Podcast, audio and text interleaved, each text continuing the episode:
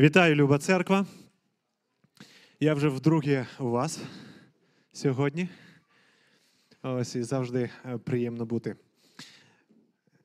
Поки ми сідаємо на свої місця, співоча група. Дуже гарно співаєте. Я кожного разу дивлюсь, що у вас в ухах ось тут таке. Ось потім мені розповісте. І так, відступ такий маленький. Хочу запитати, скажіть, чим є знаковим 24 лютого?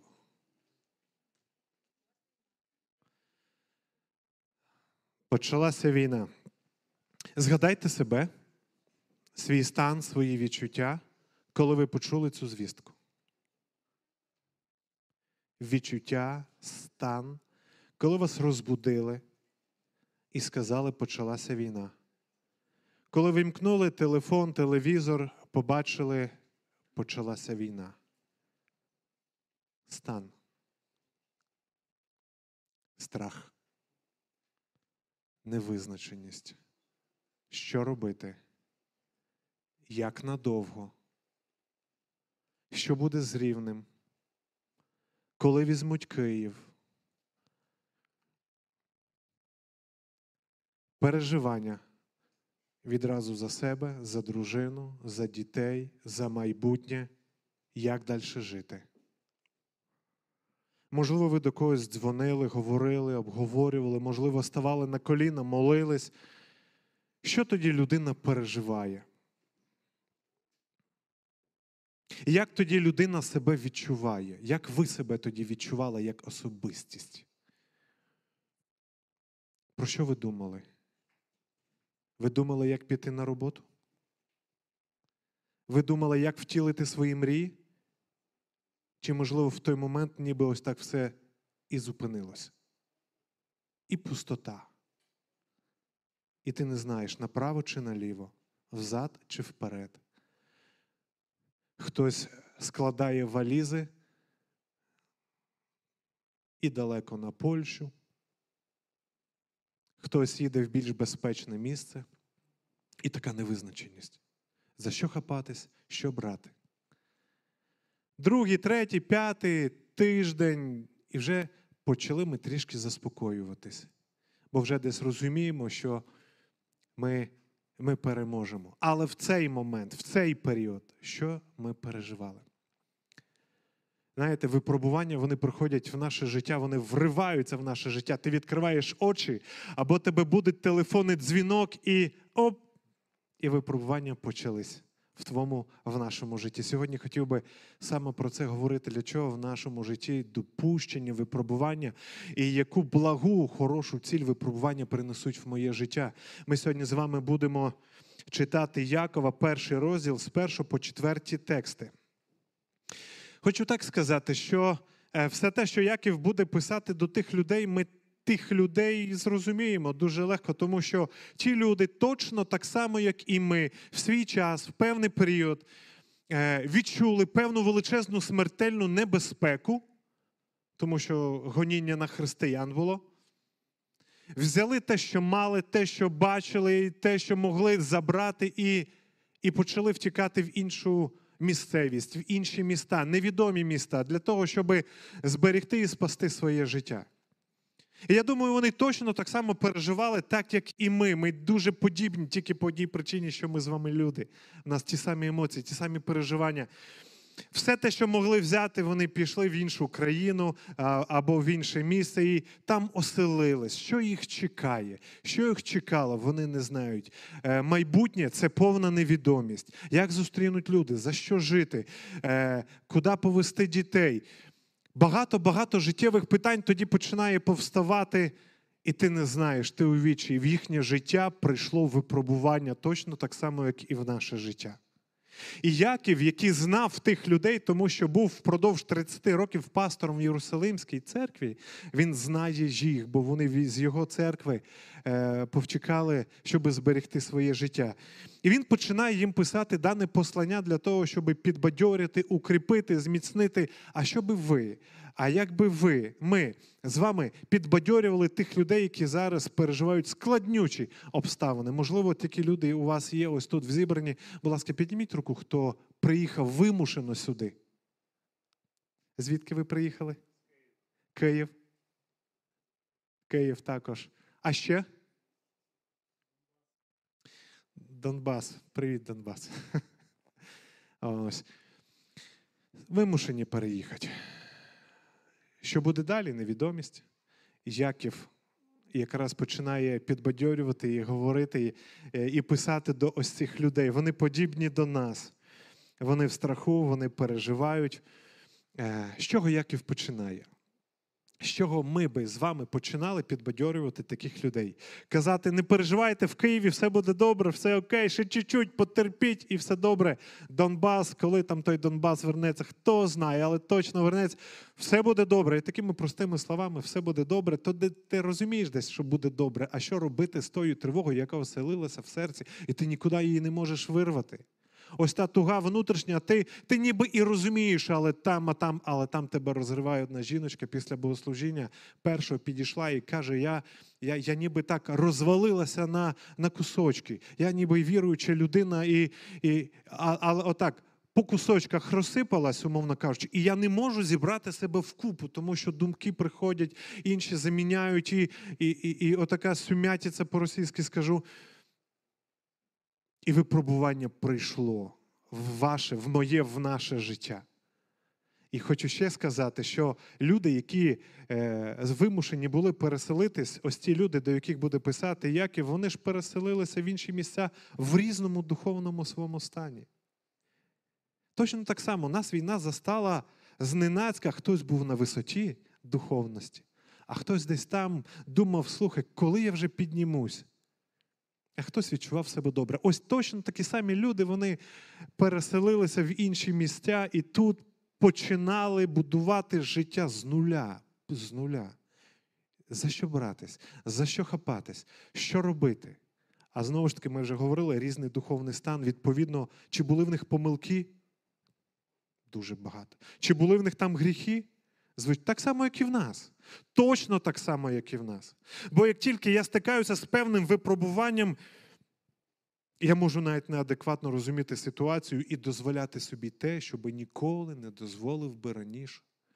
Бо випробування, вони оголяють нас. Точно так само, як війна, яка прийшла, вона оголила нас і відкрила нас, і показала, і виявила нас справжніми. Ось такі люди були, до яких пише Яків. І що він починає писати, як він починає їх наставляти, підбадьорювати, укріпляти. Давайте ми прочитаємо Якова, 1 розділ, з 1 по 4 тексти. Яків, раб Бога й Господа Ісуса Христа, 12 племенам, які в розпорошенні. Ось ці порозпорошувались євреї. Вітаю я вас.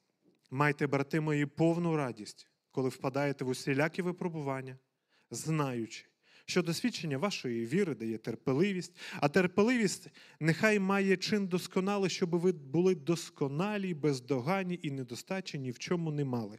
Ось на цьому тексті ми сьогодні з вами будемо зосереджені. І так, Яків пише до них, і з чого Яків починає?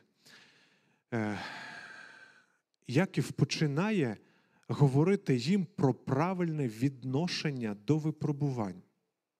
Правильне відношення і сприйняття випробувань. Я поясню. Уявіть собі, ви одружена людина, Ігор. Ти одружений чоловік, слава Богу. Ось, дружина в тебе хороша. І так стало, що дружина попросила в тебе помити посуд. Ну, поїли, гості прийшли, група була, величезна гора посуду, а ти, я не знаю, як насправді, ти просто ненавидиш мити посуд. Ну, дружина попросила, ти ж любиш, ти миєш посуд і бурчиш. А чого я? А треба купити машину? А чому так багато наїли? А не краще було б купити одноразовий посуд? Бурчиш, бурчиш, бурчиш. І поки бурчав, помив. Ось, поки бурчав, ти помив цей посуд. І в той момент, коли ти бурчиш, скажи, ти помиєш посуд, ти станеш кращим чи гіршим? Коли впродовж цього періоду бурчав і злився. Гіршим. Чому? Тому що моє відношення до посуду і для того, щоб помити яке? Негативне. Інша історія. Тоже про тебе, але тепер уже правдива. Ти любиш мити посуд? І дружина каже, помий посуд. Я тільки і цього чекав. Ідеш, закачуєш рукава, миєш посуд, помив, поспівав пісні, все. Ось, скажи, після помиття посуду ти станеш кращим чи гіршим? Кращим. Про що це говорить? Це говорить про моє відношення. Ви знаєте, так як я і говорив на початку, я маю на увазі на першому служінні, ми сюди приходимо на зібрання, і моє відношення до цього місця, до проповідника, до цієї церкви, воно зробить мене кращим або гіршим. Я звідси піду або кращим, якщо правильне відношення, або яким? І нема різниці, яка церква, немає різниці, який проповідник буде проповідувати. Все залежить від мого внутрішнього відношення до. І Яків якраз починає говорити про це, і він з цього почне. Він формує в них правильне відношення до тих ситуацій, в які вони потрапили. Дивіться, що він починає. Яків, раб Бога і Господа Ісуса Христа, 12 племенам, які ви розпишені, так, майте, брати, повну радість, коли впадаєте в усілякі випробування. Скажіть, до чого він закликає людей? Ось тих людей, яким важко. До чого закликає? Мати що? Повну радість. Скажіть, коли ви почули 24 числа про війну, ви раділи? Була повна радість? Чи був повний хаос? Радість? Яків, ти кличеш нас до радості? А як можна радіти, коли серце плаче? Як можна радіти, коли всередині тебе рве? Як можна радіти з того, що ти бачиш, що те місце, там, де ти жив, вже його немає? Всі перспективи, які в тебе були, вже їх немає. Як можна радіти, коли ситуація тебе обнулила в нуль? Як можна радіти? Як можна радіти, коли ти роздратований, такий, що аж втриматись не можеш? Як можна радіти? Від ситуації мається на увазі. Як можна радіти, коли ти зараз шукаєш жертву, на яку би все вилити? Ну, буває таке. Як радіти з цього, коли от воно навалилось на тебе? Як радіти? Яків, ти кажеш, радій? Або ти щось неправильно говориш, або я щось неправильно розумію. Можна так сказати. Давайте підемо далі. Давайте підемо далі і ще прочитаємо один текст. І ось тут апостол Павло ще більше масла в огонь дольє нашого розуміння. Римлянам 5 розділ з 1 по 5 вірші. Давайте побачимо. Отож, виправдавшись вірою, майте мир із Богом через Господа нашого Ісуса Христа, через якого ми вірою одержали доступ до тієї благодаті, що в неї стоїмо і хвалимось надією слави Божої. Ми хвалимось, тому що ми віруючі, благодаті в нас багато, ми стоїмо, Бог піклується про нас, в нас мир в серці, от ми цим хвалимось. Але далі продовжує Павло ось що. І не тільки нею, ось цією благодаттю хвалимось, але й хвалимось. Але хвалимось чим? Утисками. Хвалитися утисками. Яків говорить про те, що у складнючих випробуваннях радіти, а Павло каже, хвалитися утисками. Ви коли-небудь переживали утиски, тиск на вас? Ви переживали такий момент, коли вам хочеться втікти з даної ситуації або біля людей, ось такі, які чинять тиск на тебе? Як хвалитись, коли я втікти хочу? Давайте я більше того хотів би вам пояснити, що означає слово «хвалитись». Слово «хвалитись» – це, уважно, рахувати особливою цінністю те, що я маю, і привілею, що це до мене прийшло. Хвалитись – це, ще раз, рахувати особливою цінністю те, що в мене є, і я радію з того, що воно до мене прийшло. Наприклад, я ціную свою дружину, я хвалюся нею, тому що вона для мене цінність, і я таки радий, що вона в моєму житті є. А тепер давайте про утиски поговоримо. Він же ж про утиски говорить, правда? Іншими словами, Павло каже, що ти, Руслан, ми з вами маємо особливою цінністю вважати оту біду, в кавичках, яка в моє життя прийшла, і радіти з того, що воно в моєму житті є. Ви коли-небудь таке переживали? Ви розумієте, про що говорить Павло? Як можна хвалитись? Ну, як можна хвалитись? Пам'ятаєте, на початку говорив про те, що Яків починає формувати правильне відношення до певних випробувань. Бо моє відношення визначить результат. Моє відношення до того або до іншого визначить кінцевий результат. Або я стану злий і непотрібний, або я стану дуже добрим, гарним в Бозі. Моє відношення визначить. Так ось, Яків якраз і говорить про те, що ви маєте дивитись на дану ситуацію і радіти, Павло каже, хвалися цією ситуацією. Що ж вона в моє життя принесе? Чому? На якій підставі я це маю робити? Дивіться, як продовжує далі Яків наставляти тих людей і нас з вами. А все те, що ми зараз читаємо, розважаємо, будь ласка, одіньте на своє життя. От постарайтесь одягнути на своє життя, на ту обставину життєву, в якій ви зараз тепер знаходитесь.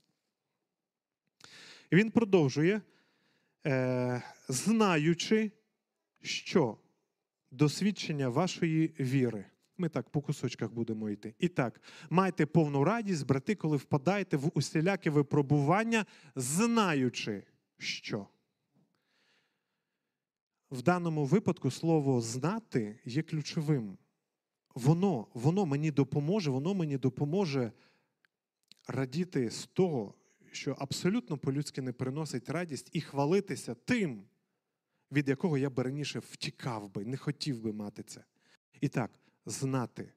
Слово «знати» також означає прийняти за факт. І так, що я маю знати? Що я маю знати в складнючих випробуваннях? Що мали знати ось ці люди, до яких Яків пише? Що ж вони мали усвідомити, знати? Ми зараз з вами про це поговоримо. Яків далі каже. І так, знаючи, що досвідчення вашої віри або випробування вашої віри. І так, що я маю знати? Всі ці обставини, складнючі, війна, яку ми з вами переживали, Богом покликана в моє життя, щоб мені вказати на що? Бо випробовується віра. Бо випробовується моя віра. Значить, негативні моменти в моєму житті, вони покликані, щоб вказати мені на твою і мою віру. Як я можу побачити свою віру в Христа? Яким чином? Як я можу її перевірити? Навіть в людському світі ми їздимо на автомобілях, які проходили краш-тести. Іншими словами, коли автомобіль виходить із конвеєра, його перевіряють, випробовують. А чи би сіли ви в літак і поїхали би, чи полетіли в Європу або в Америку на літаку, який ніколи не проходив випробування, і ви це знаєте? Полетіли би? Скажіть, а чи би брали б ви у лікаря певні пігулки і ліки, які також не пройшли певного випробування? Я навіть зараз можу пожартувати, а вакцина від коронавіруса пройшла випробування? Не пройшла, і ми не хочемо це робити, бо ми не знаємо наслідків. Зауважте, якщо в людському світі, в нашому соціуму є речі, які я роблю, і вони проходять випробування. Чому? Тому що на них буде покладена відповідальність перевозити, перелітати, лікувати, то що говорити по відношенню нас. Невже Бог не проводить з тобою і зі мною певний краш-тест для того, щоб мені показати, тобі показати, яка в тебе віра? І ось ця складна ситуація, в даному випадку війна, вона, як я вже на початку говорив, оголила мене, мою віру. Я дуже часто кажу віра. Давайте поговоримо і... Я поясню, що означає біблійна віра. Ми народилися всі в православному контексті, тому поняття віри в нас може бути дуже різне. Давайте побачимо, що таке віра. І так, віра – це тверде переконання того, що існує Бог. Віра – це дуже тверде переконання, що існує Бог. І по цій причині повне ввіряння і глибока посвята йому. І ще раз. Віра, про яку ми говоримо, про яку говорить Яків, це глибоке усвідомлення того, що існує Бог, і повне віряння, і глибока посвята йому. Ось що означає віра. І так, через певні випробування, які направлені на мою віру, що випробовується, скажіть? Мої відносини з Богом. Випробовується моє ввіряння йому, моя довіра йому, випробовується моя посвята йому. Ось що випробовується. Тому будь-які обставини, які ти, я, ми з вами будемо переживати, вони завжди будуть направлені на мою віру, на мої стосунки з Богом. І тут відкривається абсолютно все. І Яків для них говорить, віра. Віра ваша випробовується. Коли ми зараз будемо далі говорити, читати, розважати, то давайте уявимо собі матрьошку. Матрьошка. Я не знаю, як на українській мові матрьошка, але матрьошка – це така лялька, в якій знаходиться ще одна лялька. А в тій ще одній ляльці знаходиться ще одна дерев'яна лялька. І так буває лялька в ляльці, аж до маленької ляльочки 12-ї. От, можливо, ви знаєте. І так, віра. Писання каже, Бог каже, я допустив певну ситуацію, щоб ти, я, ми з вами побачили, хто ми є насправді. Хто ми є насправді. І так, ми маємо знати для того, щоб пройти певні складні випробування, щоб мати правильне відношення до, ми маємо знати, що випробовується моя віра. А коли моя випробовується віра, що далі стається? Друге, що я маю знати? Давайте будемо читати. Написано, що випробування віри, а далі давайте ми відкриємо, значить, що досвідчення вашої віри дає що? Дає терпеливість. Іншими словами, віра, яка в мені, вона має народити певну терпеливість. Іншими словами, в цій матрьошці знаходиться ще одна матрьошка, яка називається терпеливість. Значить, у випробуванні я маю включити терпіння або, кажуть, певне довготерпіння. А що це таке терпіння? Що таке терпіння? Терпіння – це стійкість, це внутрішня сила переносити довгий час певний безлад та певні нагрузки. Один чоловік каже, що я можу терпіти ось цю людину, а цю людину терпіти просто не можу і не хочу. Я можу терпіти свою дружину, але свого чоловіка він таке коїть в моєму житті, я просто не можу терпіти або стерпіти. І з цього виходить, що ми вибираємо, кого терпіти, а кого не терпіти. Воно в нашій силі, воно в нашій волі. Коли Писання каже, от коли ви були поміщені в складні обставини, Яків говорить до цих людей, то ці обставини мають вскрить твою віру, сутність твою. І що віра має в цьому всьому народити? Має народити певну терпеливість або стійкість. Ти маєш стояти. І для того, щоб проілюструвати, що таке стійкість в даному випадку, я пригадую Азовсталь і Маріуполь. Наших вояків. Скажіть, їм пропонували здатись? Пропонували. А чому вони не хочуть? Чому вони стоять до кінця? А тепер питання, в що вони вірять? В перемогу. За що вони стоять? Що для них є цінністю? Країна, дружини, діти. Ми з вами, тому що вони розуміють деякі стратегічні речі. Заважте, вони стоять. Вони довгий час переносять певні випробування. І кожного разу ми в телеграм-каналі можемо чути, як командири говорять. Да, вони розказують про все жахіття, але вони стійкість. Стійкість – це приймати правильні рішення тоді, коли тобі зовсім хочеться інше. Стійкість – це тоді, коли ти не йдеш на компроміс. Стійкість, коли ось люди, ось ті, до яких пише Яків, вони переживали складні моменти, її було бажання грішити і йти легким шляхом, було. Але Яків говорить про те, що віра твоя, довіра твоя, Богу вона має народити стійкість. Стійкість, повірте, це неймовірно потужна річ, дуже потужна. От скажіть, як би ви охарактеризували ознаки апостола?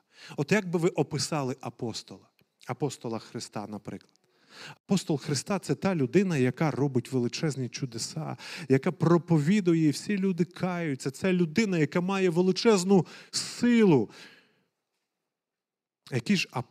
Які ж ознаки апостола, або з чого ж починаються ці ознаки апостола?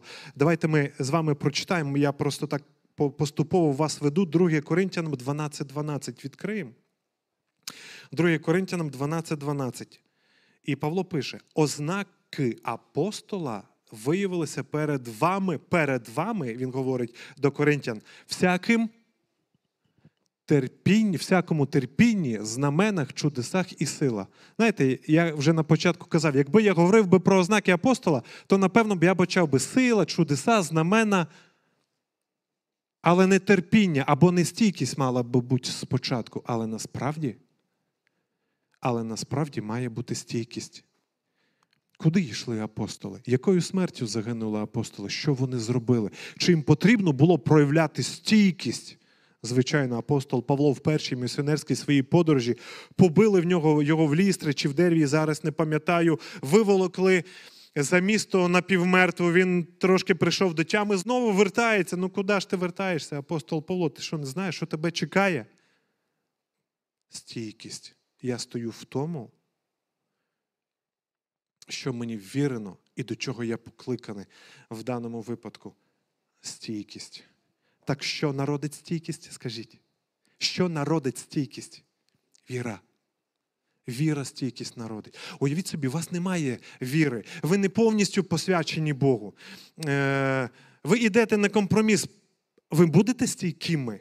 Ви будете терплячими? Ми будемо такими? Ніколи. Ніколи. Бо терпеливість народжує тільки віра. Глибока посвята і відданість Богу. Заради цього я готовий терпіти, я готовий зносити, я готовий і робити те, що я маю робити. Ось до чого закликає Яків ось цих людей. Випробовується віра, щоб ви були стійкими. Але що в цьому робиться з нами всередині, в цій стійкості? Я хотів би ще один текст прочитати, бо стійкість – це потужна річ. І так, давайте ми ще один текст прочитаємо. 1 Петра 1:6-7. Дивіться, як написано. Це до цього. Тіштеся з того, засмучений трохи, випробування, звичайно, приносять певну смуту, засмученість. Якщо треба, всілякими випробуваннями, щоб досвідчення вашої віри було дорогоцінніше за золото, яке гине, хоч і огнем випробовується, на похвалу і честь, і славу при з'явленні Ісуса Христа. Про що тут говориться? Він говорить про те, що моя віра, яка проходить певне випробування, наводить аналогію із золотом, яке має бути переплавлене, або переплавляється, щоб було високої проби. І так, він говорить про те, що випробування віри, ось ця стійкість в тобі буде щось робити. Один чоловік розповів, яким чином робиться срібло. Срібло, сам метал, робиться так. Додається два метали, даруйте, я не пам'ятаю, не сильно любив хімію. В школі додається два метали, поміщаються в піч, і там воно переплавляється, накаляється, в рідину перетворюється. І для того, щоб було чисте срібло, всі шлаки, які піднімаються нагору, їх металурги забирають, очищають. Всі шлаки забрали, і срібло високої проби. І так, аналогія. Коли Бог випробовує мої стосунки з Ним, коли ситуація на мене тисне, яка моя найперша реакція? Яка найперша реакція у випробуваннях? Правильно чи неправильно? Давайте так запитаю. Більшості неправильно. То накричу, то розізлюсь, то стукну, може, то ще.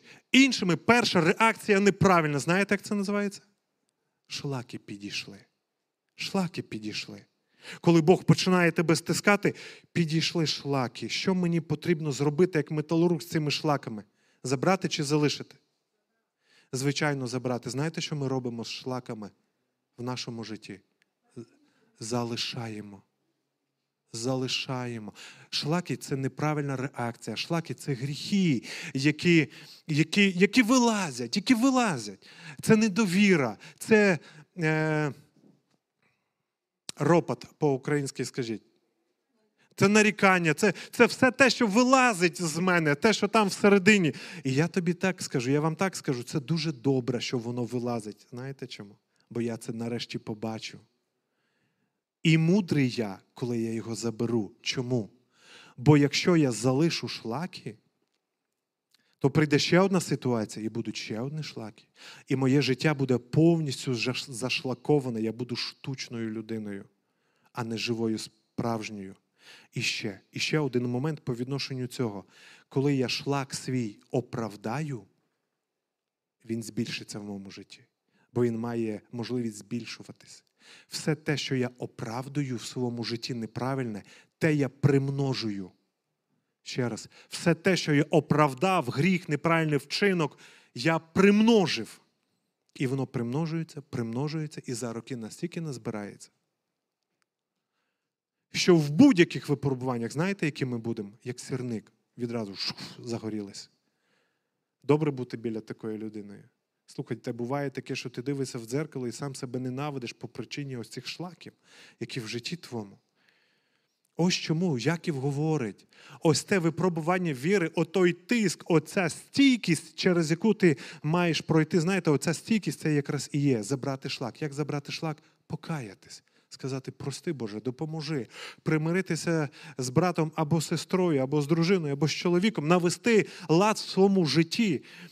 Ось це означає забрати шлаки з нашого життя. Ось до чого приводить стійкість. Ось чому стійкість в апостолів стояла на першому місці. Знаєте, як апостол Павло сказав в своєму посланні?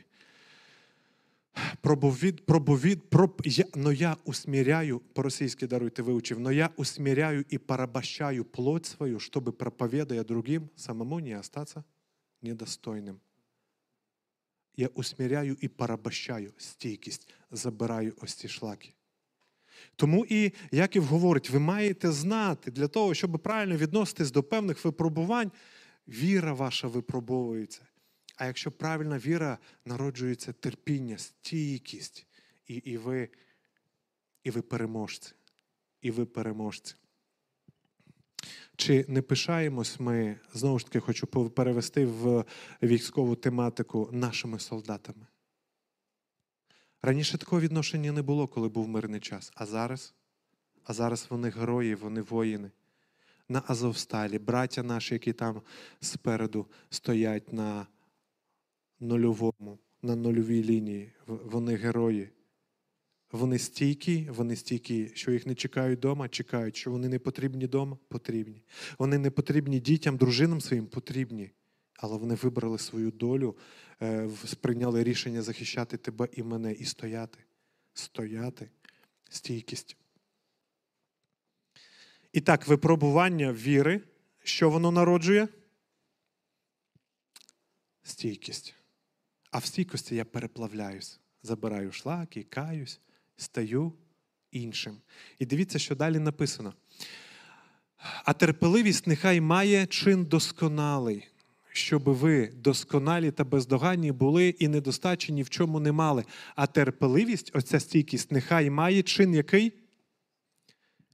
Досконалий. А терпеливість народить? Що? Досконалість. Яка третя матрьошка в серединці? Ось ця досконалість. Або совершенний по-російськи. Коли я читаю, думаю досконалий. Знаєте, найперше в моїй уяві це святий безгрішний, от ніякого п'ятна, ніякого порока. Неправда, це слово не це означає. Це слово, знаєте, що означає?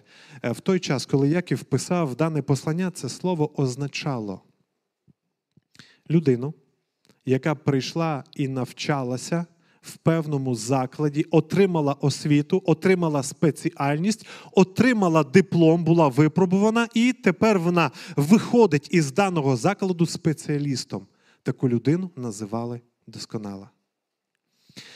Також це слово використовувалось тоді, коли маленький хлопчик або дівчинка росли до певного віку, пройшли дитячий вік, підлітковий вік і стали дорослими людьми, стали людьми, які можуть впливати на суспільство. Їх сприймали вже дорослими. Умовно кажучи, отримали паспорт в своєму житті 18 років. Все, вони повноправні громадяни держави. Ось таку людину називали досконала. В нашому розумінні це зріла людина.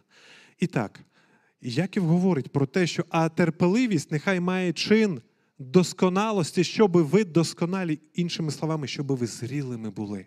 Щоб ви зрілими та бездоганними були і недостачі ні в чому не мали. Так яка ж ціль випробувань?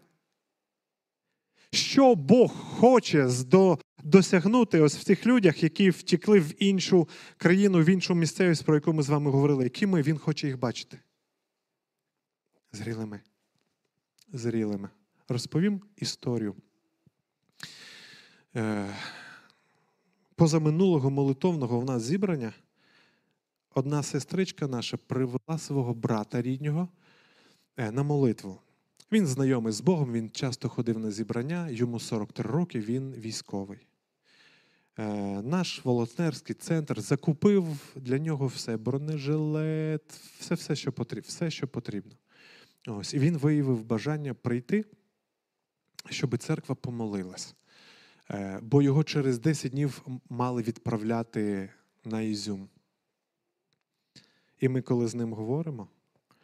ми з ним говорили, він розповів історію. Ти знаєш, каже Руслан, я служив у війську до війни в розвідці. І я так хотів потрапити в свою часть. Я так хотів потрапити до свого командира. Командир розвідувальної групи. Я дзвонив до нього, просився до нього, він каже, я тебе зараз не візьму.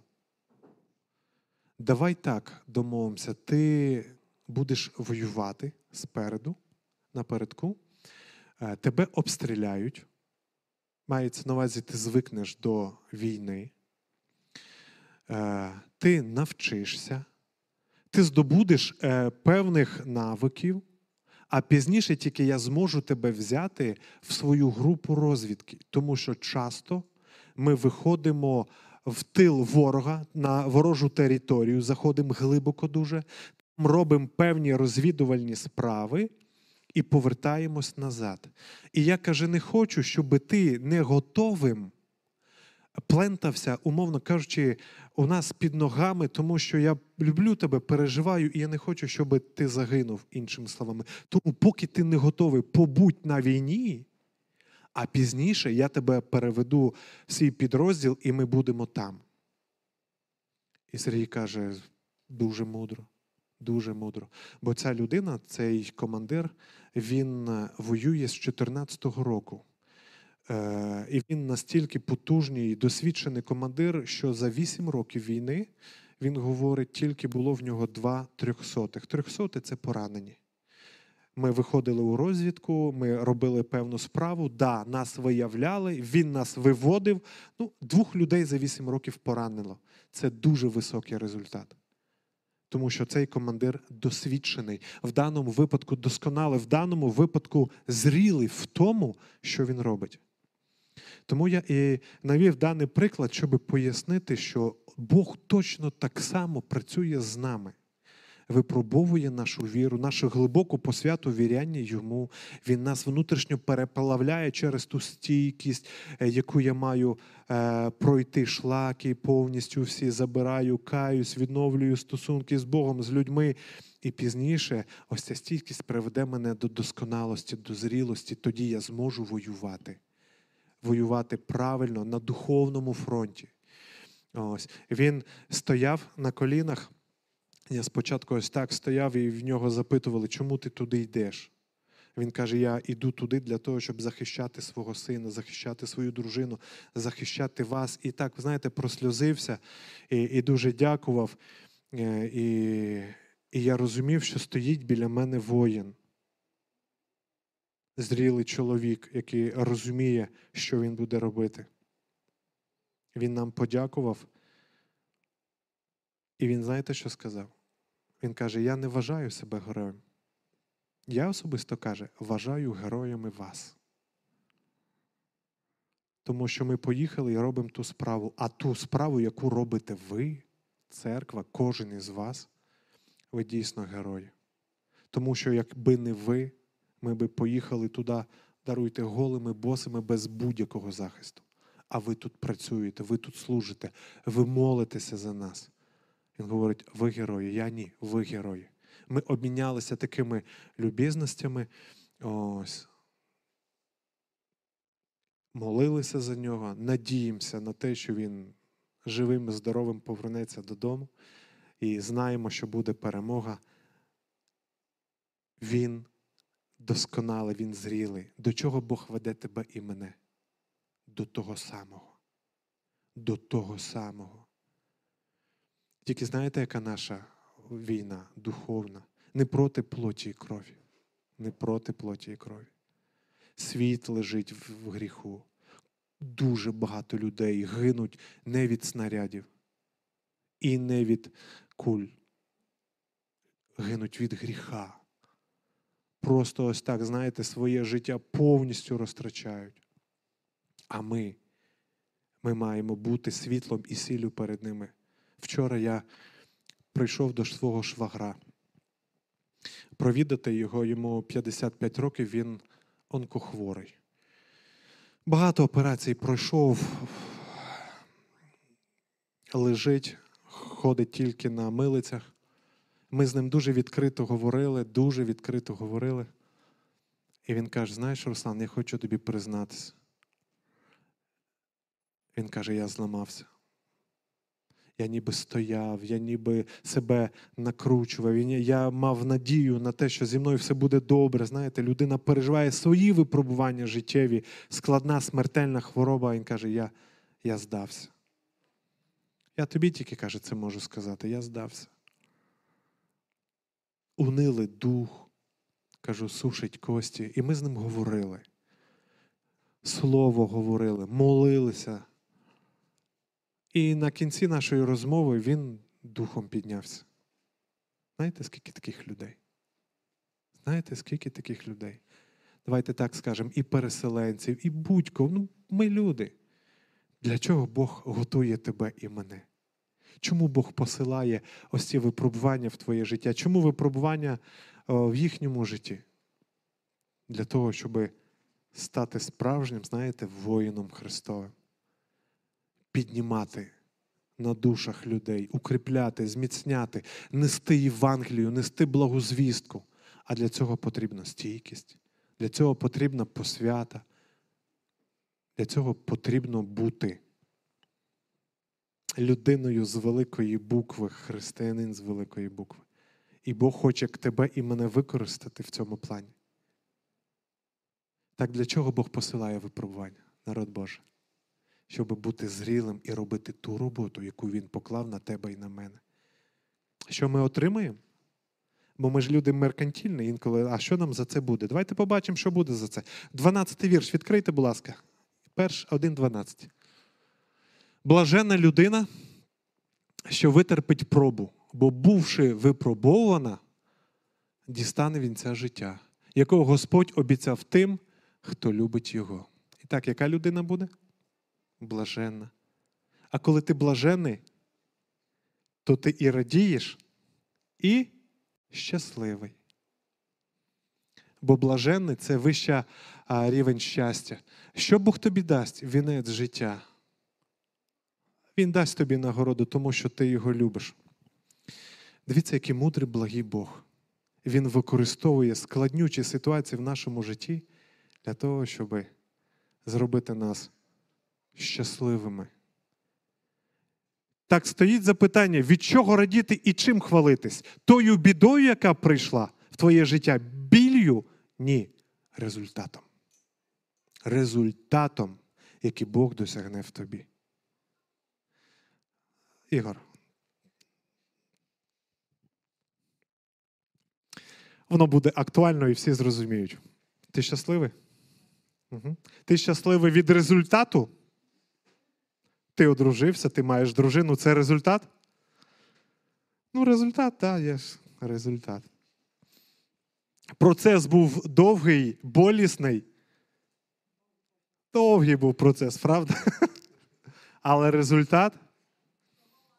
Того варте. Дякую, Руслана. І так, Яків, на початку вертаємось. І ми вже закінчуємо, будемо молитися. Радійте, коли упадаєте, проходите всілякі випробування. Так, радійте від чого? Скажіть. Від? Що? Ні. Від результату, які принесуть в твоє життя випробування. Ось, яке моє має бути відношення. Бо від мого відношення результат залежить. Від правильного відношення до випробувань буде результат. Радість. Я буду хвалитись. Я буду досконалим в цьому плані. І я зможу торкатись людей, і життя людей буде змінюватись. І моє також. От в цьому величезна мудрість Божа. Хай кожного з нас Бог благословить. Коли ми зараз, тепер, кожен має свої нюанси, їх так багато, сприймати дуже правильно, по-біблійному, так як Яків учить, для того, щоб вони привели тебе до зрілості, до досконалості. І ти мав величезну радість. І слава буде для Бога. Амінь. Давайте ми помолимось.